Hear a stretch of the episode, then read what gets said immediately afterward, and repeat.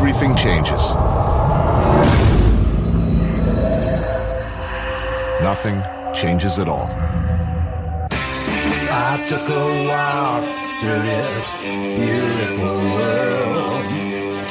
Felt the cool rain on my shoulder.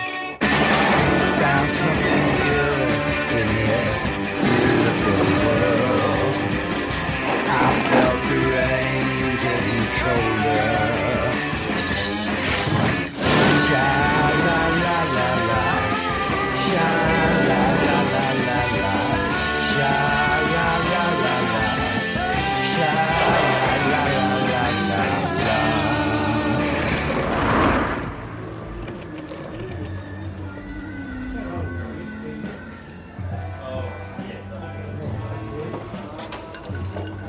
Drinking at 4.30 in the afternoon. It's the perfect time. The light is just right. It's important. Also, it's not too crowded. It's quiet. Man can have a drink in a, a pint in a dignified fashion. Free of care.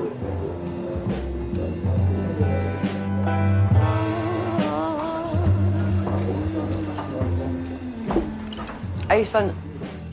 No, thank you. There you go. Thank you so much. So you're on holiday. Uh, sort of. It's your first time in Glasgow? No, I've been uh, a number of times before. I haven't been in uh, this pub before, though. Oldest in Uh, 1510 was the building. 1510. Amazing.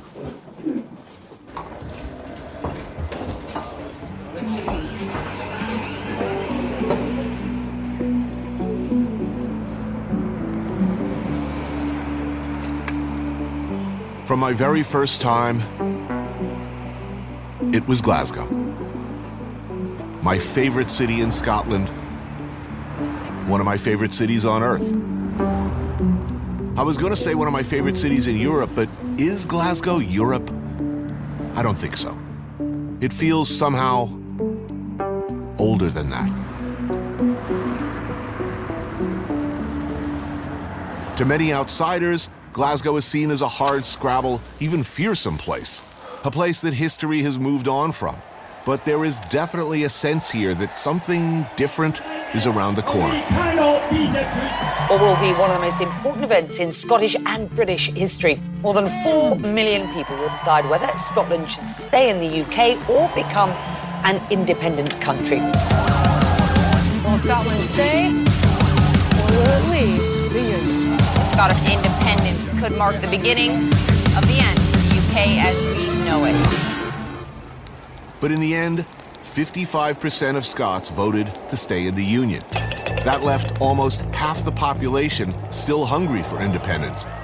And with 73.5% of teenagers voting yes, England had its undies very much in a bunch over the possibility of an unraveling of the Union with Scotland. It's an idea that is overwhelmingly popular in this city above all others.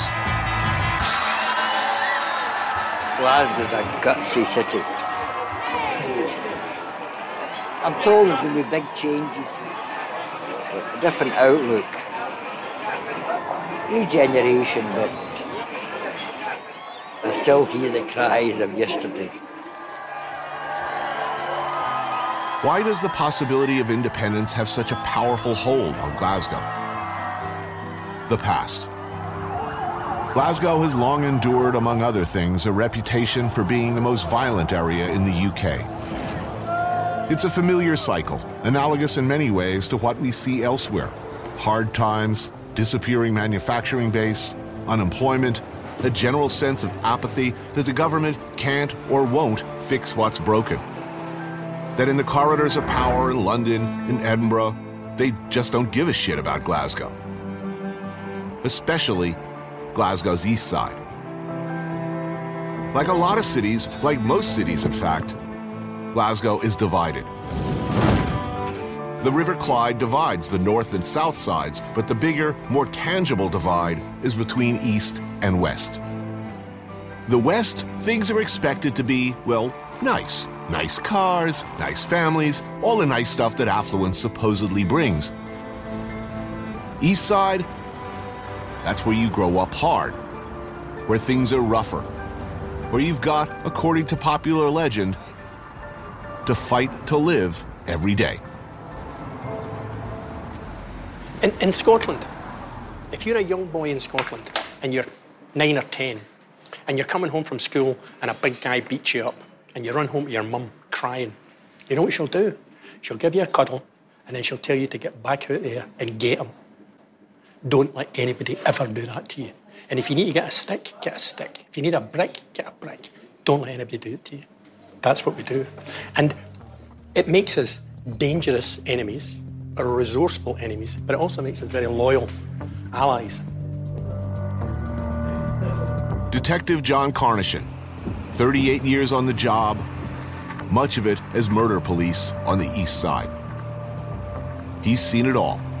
Confronted with violent hooliganism, the traditional approach has always been to get out there and bust some heads, make some stats, put up some numbers, lock up some perpetrators. But after decades of dealing with generation after generation of violence, much of it gang related, he took an unusual and controversial new tactic.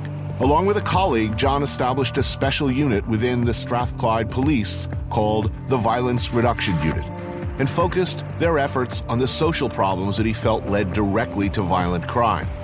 His peers, unsurprisingly, were dubious. But as of 2014, Scotland is at a 40 year low in violent crime.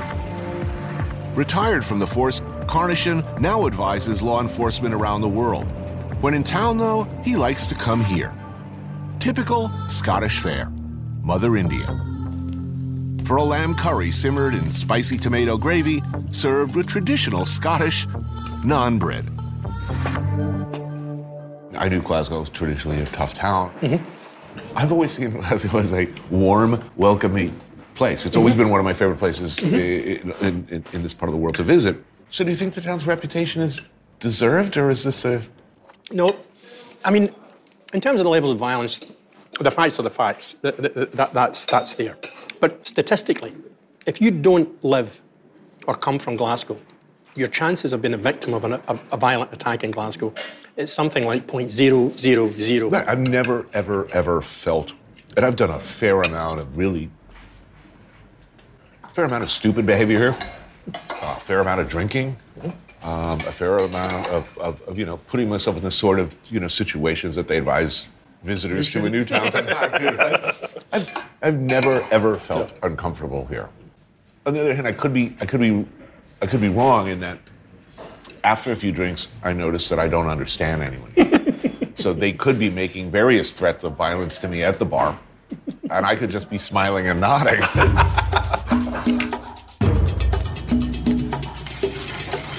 Indian food is, of course, huge here, as it is everywhere in the UK. You could venture a guess that it's the cold, damp, and often dreary weather that causes the heart to yearn for spicy food from hotter climates. But it's more likely it began with the trade routes established by the East India Company in the 17th century and returning sailors, and that whole take over India thing. All I can say is pass the Rogan Josh. so, how do you reduce violence? I mean, traditionally, we just need more police. Get out there, crack some skulls, throw some more people in jail, and problem solved. Yep. I'd say a good number of Americans probably still believe that very much. We, we, we're very fond of throwing people in prison. Uh, to suggest otherwise would be seen as uh, coddling criminals. Absolutely, and, and it was the same here. We weren't making a blind bit of difference to the levels of violence. We started to think about it in an entirely different way. Violence is a public health issue. We all have the capacity for violence. People learn how not to be violent. And that's why early years is important, because things that happen then will affect their whole life course about how they make decisions about themselves and how they judge how they judge risk. Mm-hmm. No matter how good the police service is, it will just contain and manage the problem. It won't make it better. First of all, it's not what, what I'd expect to hear from you know somebody who spent what 38 years with murder police, presumably busting heads and arresting people.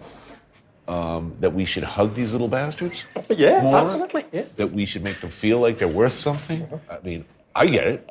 I believe it absolutely. But everything you've been saying is no way to run for office in my country. You shouldn't. but I mean, if you say, look, this is going to take a generation, they go, oh, politicians don't want to know about generations. Yeah, they, they know again- about the next election, for goodness sake. They're worried about the newscast on Monday at six A o'clock. lot of headlines. Yep, absolutely. The truth is, we don't have it licked here either, Tony. We don't have it sorted here. But- But we're on a journey. So what's going right here? Come on, this is let's face it, this is one of the most awesome cities anywhere. People. That's how it's going. Individuals starting to get together and say, look, this is shit. We can't keep doing this. Let's try something different.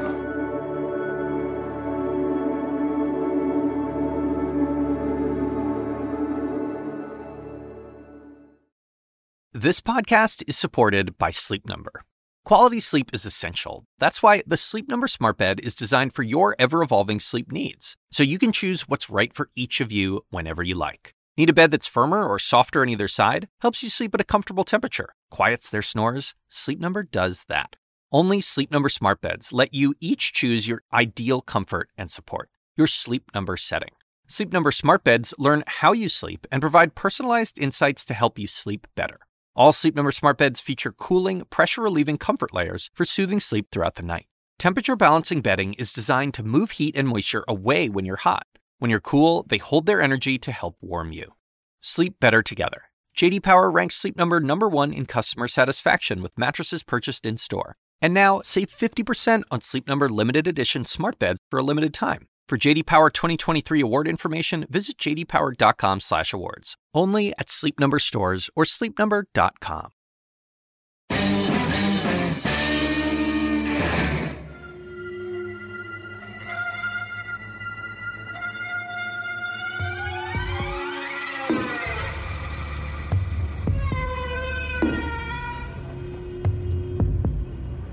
Look, I don't want to give you the impression that Glasgow is an impoverished wasteland filled with violent hooligans and gang members. An impression shared by many candy ass Europeans for sure, and a reputation that many Glaswegians are only too happy to perpetuate. Let's face it, Detroit or New Orleans, most American cities make this town look like Club Med by comparison.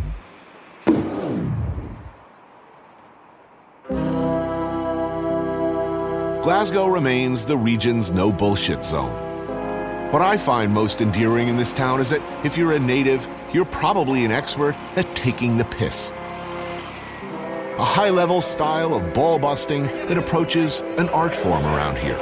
Well, it's good to be back at work again, isn't it? You don't call that work you are. You're a glove and you're a gun and you're a goggle. No one excels more at deflating the pompous, making fun of self importance, turning even the darkest tragedy in a comedy than the Glaswegian. It's about life, innit? That's if you could understand the bastards.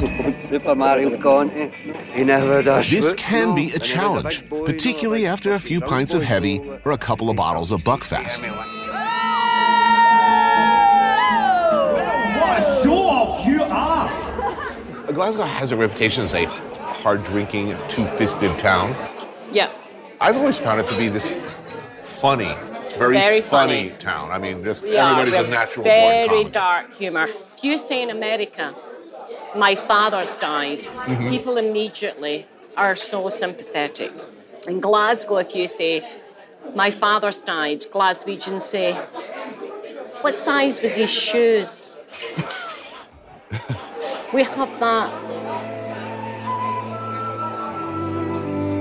Janey Godley grew up in the East End, married into an organized crime dynasty, worked as a bartender, became a very famous playwright, author, and stand up comedian. I thought I'd meet her here at Rogano's, a very old school institution. Thank you, Ellen. Janey's working some goat cheese thing with figs. For me, Scottish oysters are an irresistible impulse. They are magnificent, by the way.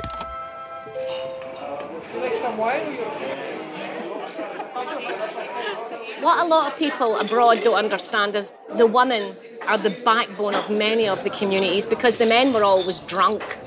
um, and working in the shipyards and dying young.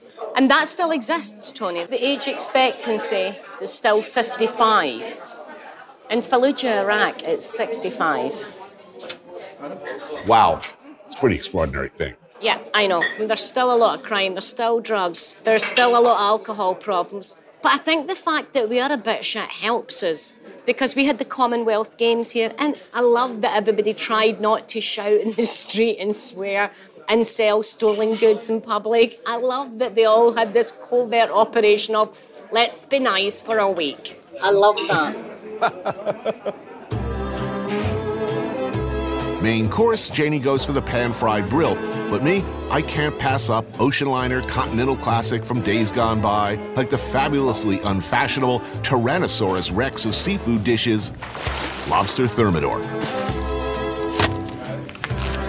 Without irony, the lobster is Scottish, as is the cheese, the eggs, everything really.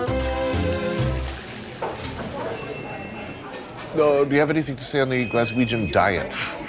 The diet. I mean, it's really the story interesting. is yeah. that the that the uh, health-wise, as far as heart problems, right behind Tonga Yeah. for all-time worst, least healthy. Yeah, it's a bad thing. It's really weird because when I was a kid and we were poor, we ate fish, butter beans, potatoes, then we would have liver and onions and potatoes and cabbage and peas. And then somewhere from the mid 70s onwards, it just became crap. And now you've got a generation of women who don't know how to make a pot of soup. To be a real Glaswegian, Tony, Mhm. housewife, you have to be able to make a pot of soup. I can't make soup. The joke is apparently I'm good at sex. Sex takes five minutes. Soup can take days, and it smells shit. My husband's never asked for soup, so that works.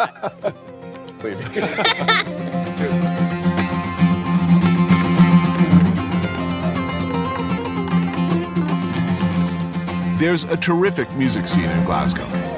The pubs are among the finest anywhere. They say Glaswegians have more fun at a funeral than people in Edinburgh have at a wedding.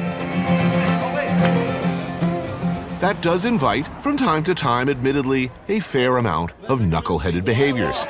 If you're looking for a beer and a beating, Glasgow will happily provide it.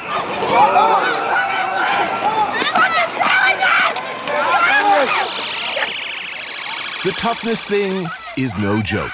If you've ever tried to choke a small Glaswegian into unconsciousness, as I have, long story, let me tell you, it's like wrestling with an angry fire plug. It's nearly impossible. Also, it hurts. Access to guns is extremely difficult here.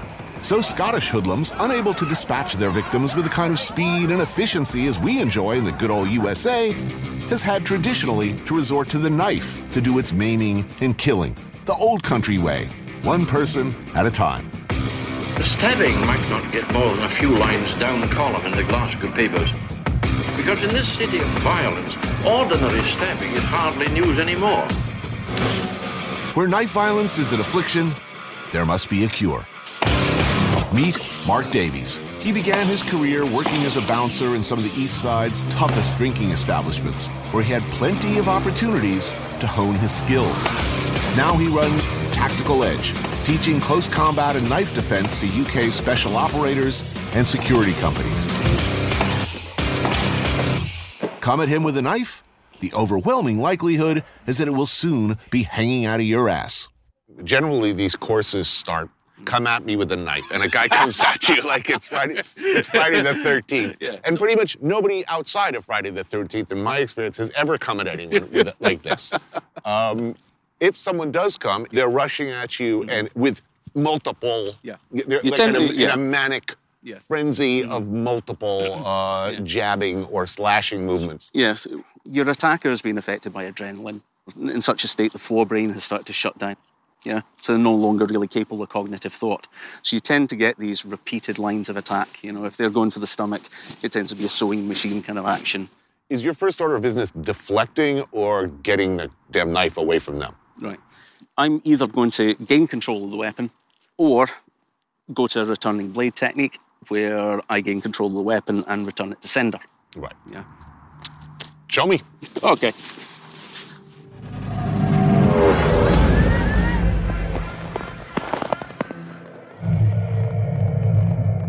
Thing about knife defense is there's no there's no magic bullet. Any technique can fail. Any technique can go wrong. And if there's multiple opponents, that can get a bit difficult as well. Yeah, this sort of thing, yeah? Right. So, if we've got the knife held up close, okay, yeah? So I'm going to clap, pull, hit. Now I'm going to force this thing back into your sternum repeatedly, what we call the woodpecker. Right. Yeah? Okay? So, you know, two hands on, now hit first, boot, back and forward. Right. Charge. That's it. Charge.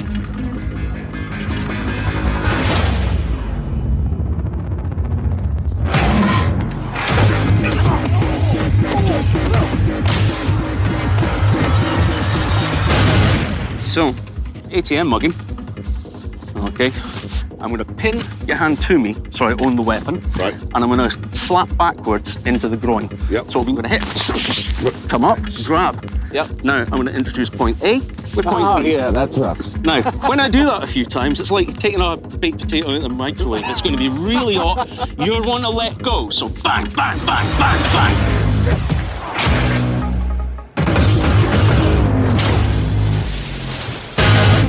Okay, this is a little bit more close in and surreptitious, and everybody doesn't see it. Yeah. So clear the weapon. Just shift it to the side, knee him in the balls, straight under. Wham! Return to sender.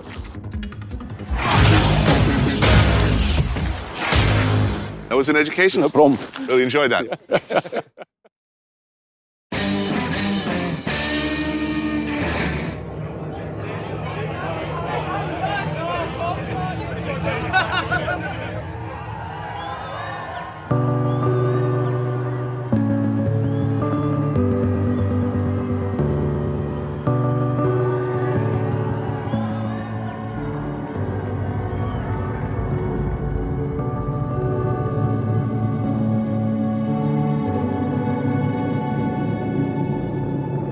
Last night in Glasgow, and enough with the deeper issues.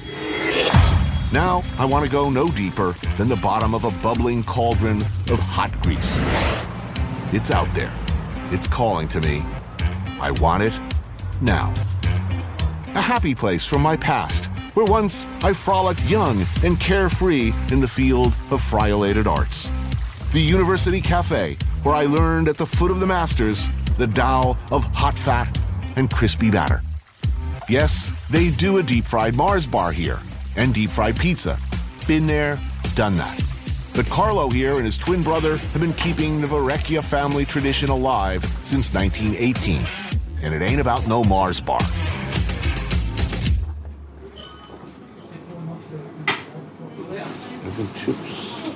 I'm tempted to just go completely nuts for all of the things that I like, like pie, beans, and chips. Like I don't even know what kind of pie, but I want it. The macaroni and cheese is tempting. Haggis I'm doing. Couldn't resist that. Cheese beano. I don't even know what that is, but I, I, I kind of want it. Ooh, sausage roll. I do like a good sausage. I order the fish and chips and some haggis. Haddock, battered and floating adrift in a sea of mysterious, life giving oil. The accumulated flavors of many magical things as it bobs like Noah's Ark, bringing life in all its infinite variety. Deep fried haggis, my personal favorite. Sinister sheep parts, in tube form in this case. And if you don't like chopped up liver and lungs and all that good stuff, believe me, the curry sauce sets you right. The combination of french fries or chips in the local dialect with curry sauce and with cheese is perhaps a bro too far. Guy Fieri in a kilt. But what the hey? I'm pretty sure God is against this. Oh, yeah, definitely. Oh. Mmm. That's good. It doesn't eat well with a fork. You really got to pick this up. Mm. So ashamed. Oh,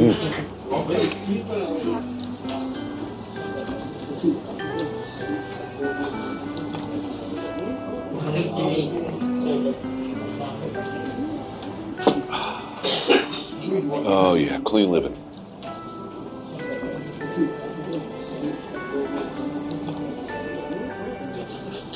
That's really one of life's great pleasures. Don't let them tell you otherwise. They're lying about you, Mr. Haggis. There was no more unfairly reviled food on earth than haggis. Its ingredients are, in fact, no more unusual or bizarre or unappetizing than any hot dog you ever ate. Know, how many anal glands are in a chicken nugget? I don't know, and I'm not suggesting there are anal glands in a chicken nugget, but would you be surprised if there were?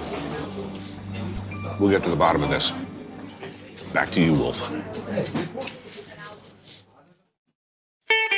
I'm Ina Garten. Welcome to Be My Guest, the podcast. One of the best gifts you can give friends is spending time together. But what's even better than that? Cooking with them. On Be My Guest, the podcast, new friends and old stop by my barn for some conversation and great cooking. We talk about food, life, and everything in between. Listen to Be My Guest, the podcast with me, Ina Garten, and join us wherever you get your podcasts.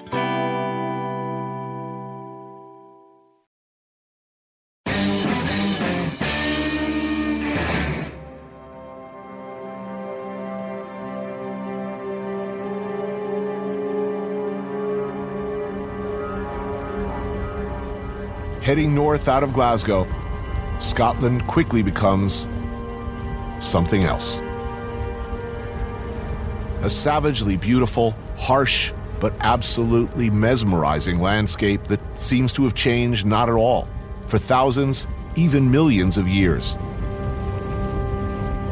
And across Loch Maree, inaccessible only by boat, one of the great isolated estates, Letterewe.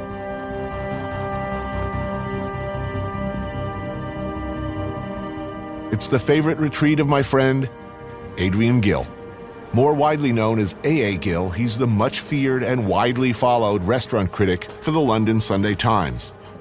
A regular columnist for a spectrum of magazines, author, traveler, and one of the finest essayists of our time. Letterewe, as it stands today, was built as a shooting lodge.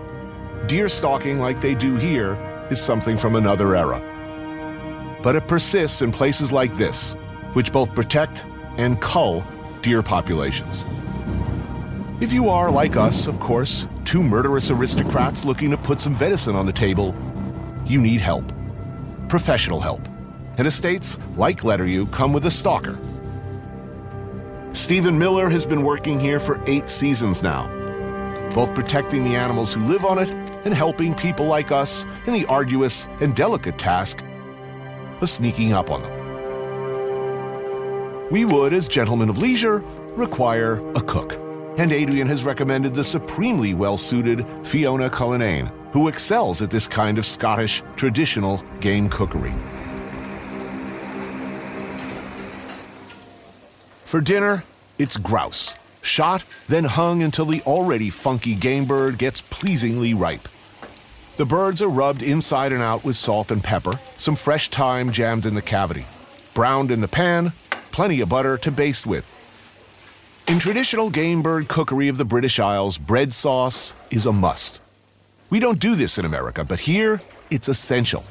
Basically, it's milk simmered with flavoring agent like an onion piqué, nutmeg, and bay leaf, then thickened with raspings of bread. Grouse barded with bacon, then roasted in the oven. Nicely rare to medium rare, they're removed to rest and the pan deglazed with red wine, game stock is added, and the sauce reduced. Topped with watercress alongside some parsnips and beetroot. So explain what we're eating because this, This is, is- as, as classic as it gets, right? Thi- And, and this is this is specifically Scottish. This is a grouse, which is the only the only truly wild game bird in Britain. They're the most highly priced as a sporting bird. They're the most difficult to shoot, uh, but more importantly, they're the most prized to eat. And this bread sauce thing, what what is that? Bread sauce, which is so you really have to grow up here to love this. It's like pottage. It's a it's a sops. Mm-hmm. It's a very, it's a very old dish, and it, but it goes very well with the grouse. Are, uh, they, they're a very gamey meat. It's a very grown-up taste that is Right. that is slightly slightly repellent, Mm-hmm. but it, it it is within that it is particularly alluring. Right. It's and there is something also sexual about it that people don't often talk about. Right. So good. I, I went to a vegetarian school. My, my parents sent me to a vegetarian boarding school. And I, so for nine years, a year after I left, I was a vegetarian. Nine years as a vegetarian? That's Uh-huh. unthinkable to me. And then I decided not to be. And I made the decision that if I was going to eat meat again, that I had to be prepared to do the whole business. Right. You got to be accountable. for all of it, for all of it. So I started getting fish with the guts in and gutting them, and then and then you go, and then and then in the end, you someone says, "Well, come and you know, you want to eat it, come and kill it." And you go, "Well, then I have to do that as well." And when I started doing it, it was like coming home.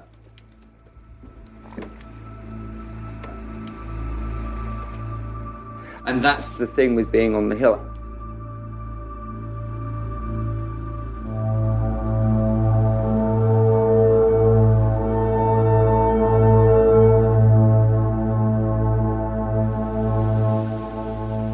Until the 19th century, the Scottish Highlands were seen by many as a mysterious, hostile, and dangerous land. Populated, when populated at all, by scary ass barbarians, descendants of the terrifying Picts, tribes so ferocious, so extravagant in their violence and toughness that even the Roman legions decided not to mess with them and instead built a wall, hoping to just keep them out and away from civilized society. Later, hunting estates like this were home to tenant farmers who scratched out a living growing oats and potatoes. Owned by landed gentry, by various royals, the Highland clans Mackenzie, MacDonald, and MacLeod, to name a few, later by newer money, fabulously wealthy foreigners. Today, around half the land in Scotland is owned by fewer than 500 people. It's an anachronism. Dismaying to some, I grant you, but seductive as well. Because who wouldn't do this if they could? Enjoy this kind of rugged solitude from the comfort of a warm, inviting 17th century lodge. Warm one's legs by the fire, play a little snooker, enjoy a fine single malt or two, a substantial game meal, maybe another whiskey perhaps. Contemplate the mysteries of the universe under a starry sky. Then to sleep into the arms of Morpheus. To rise in the morning as bringer of death.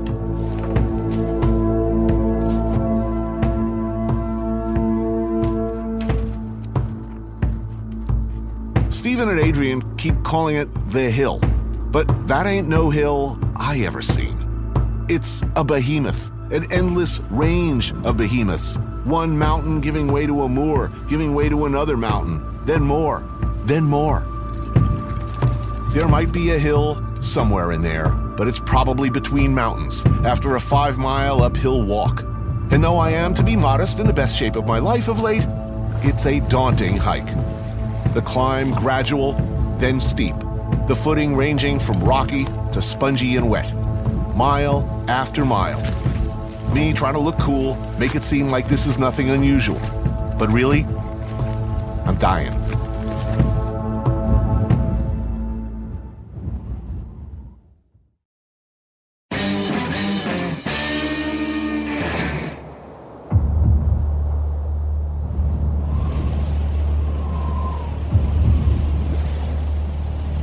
We walked the highlands for hours.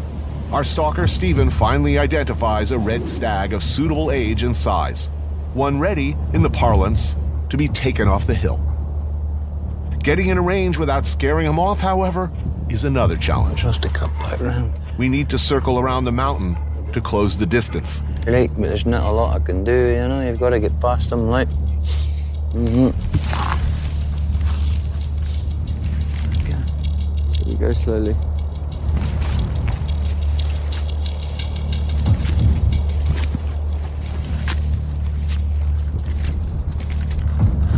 Pretend we're hikers at the moment. He hasn't even got a bobble hat. What? If you put a bobble hat on, the deer think you're a hiker.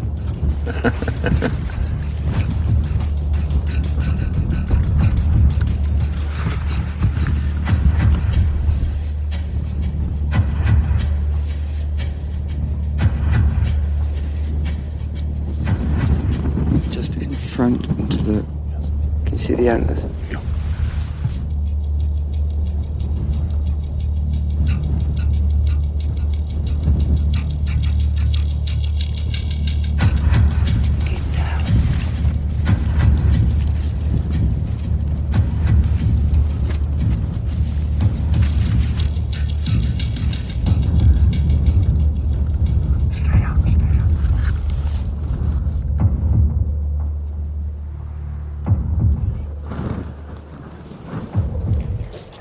Nice and steady.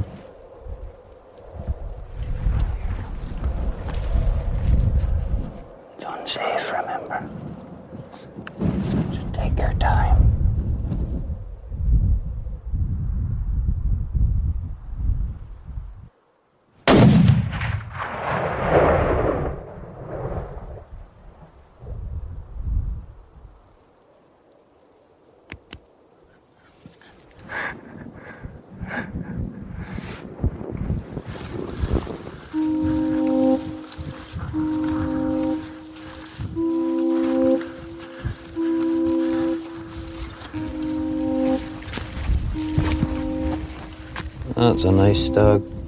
Ten points. Is that good? He was never going to get any better. Do you want to use your knife?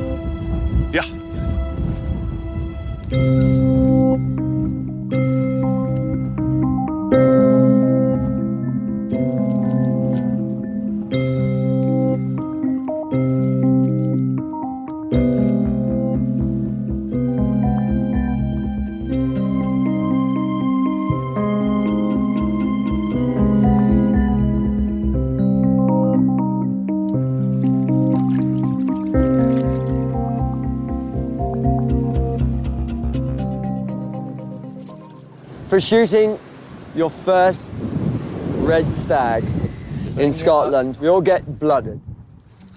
Oh, it's best if you close your eyes.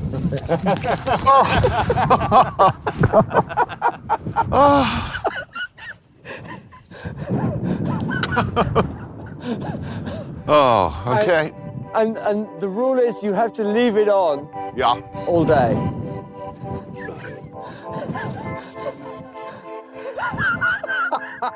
How's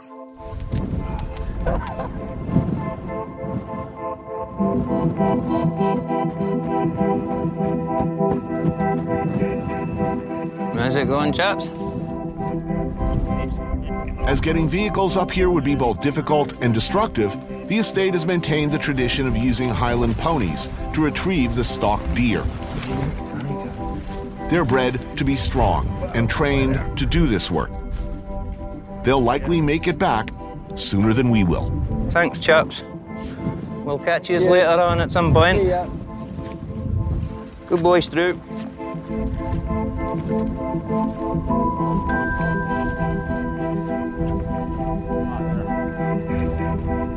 I'd thought coming up, my legs burning, I can't wait till that nice, easy downhill walk back. But as I soon find out, the walk down is even harder. Knees screaming, face crusted with dried blood, I'm looking forward to a warm fire, a strong whiskey, and some good country ass cooking.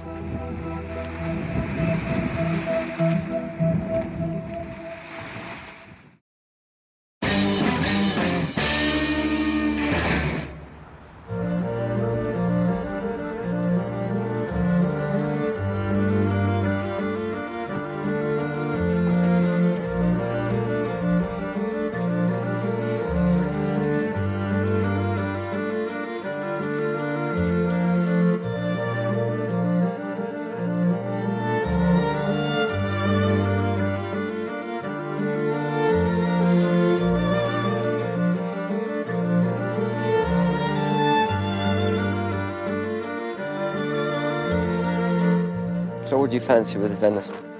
Stewed with wine They always you marinate in juniper and I all of that. I, I, you know, super simple. Okay, we'll do that.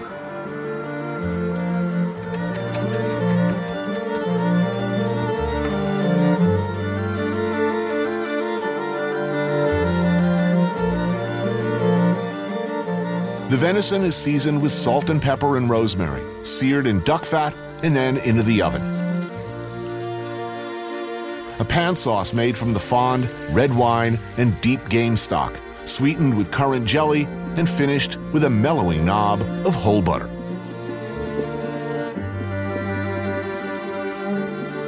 Served with clapshot, basically mashed turnips and potatoes.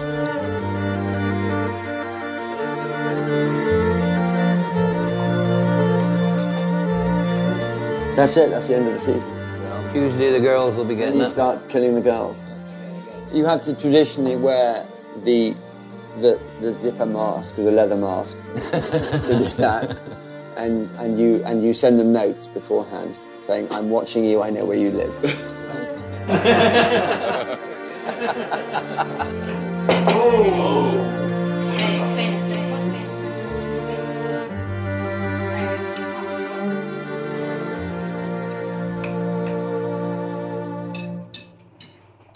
We deserve this. Oh, we've worked for it, huh? Yeah. The- literally, the, the, the, the greatest feat of strength of my entire life. Never at any time in my entire life have I done anything remotely so physical over a sustained period of time. really? Never. Look how well you look. At no point previously in my life would I have been able to do it. Thank you, guys. Cheers, the best Yeah. of health, folks. All the very best. Slàinte mhath. Sanjiva. Good shot. Best of health. The hill's now a safer place. a safer place for ramblers. It's a lot safer now that we're not on it, mind.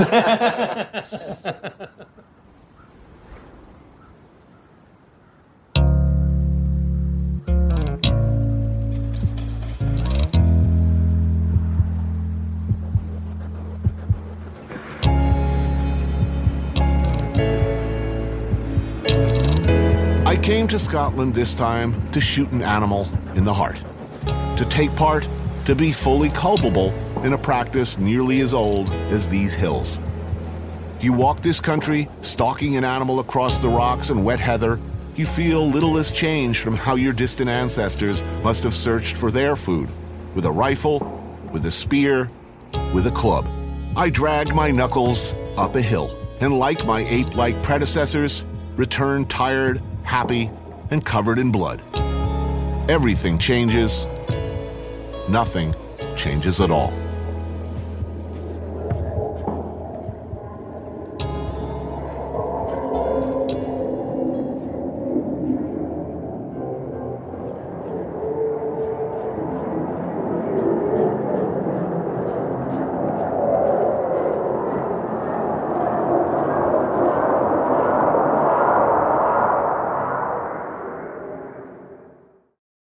Quality sleep is essential, and that's why the Sleep Number Smart Bed is designed for your ever evolving sleep needs. So you can choose what's right for you whenever you like. Need a bed that's firmer or softer on either side? Helps you sleep at a comfortable temperature, quiets their snores. Sleep Number does that. Sleep better together. JD Power ranks Sleep Number number 1 in customer satisfaction with mattresses purchased in-store. And now, save 50% on Sleep Number limited edition smart beds for a limited time. For JD Power 2023 award information, visit jdpower.com/awards. Only at Sleep Number stores or sleepnumber.com.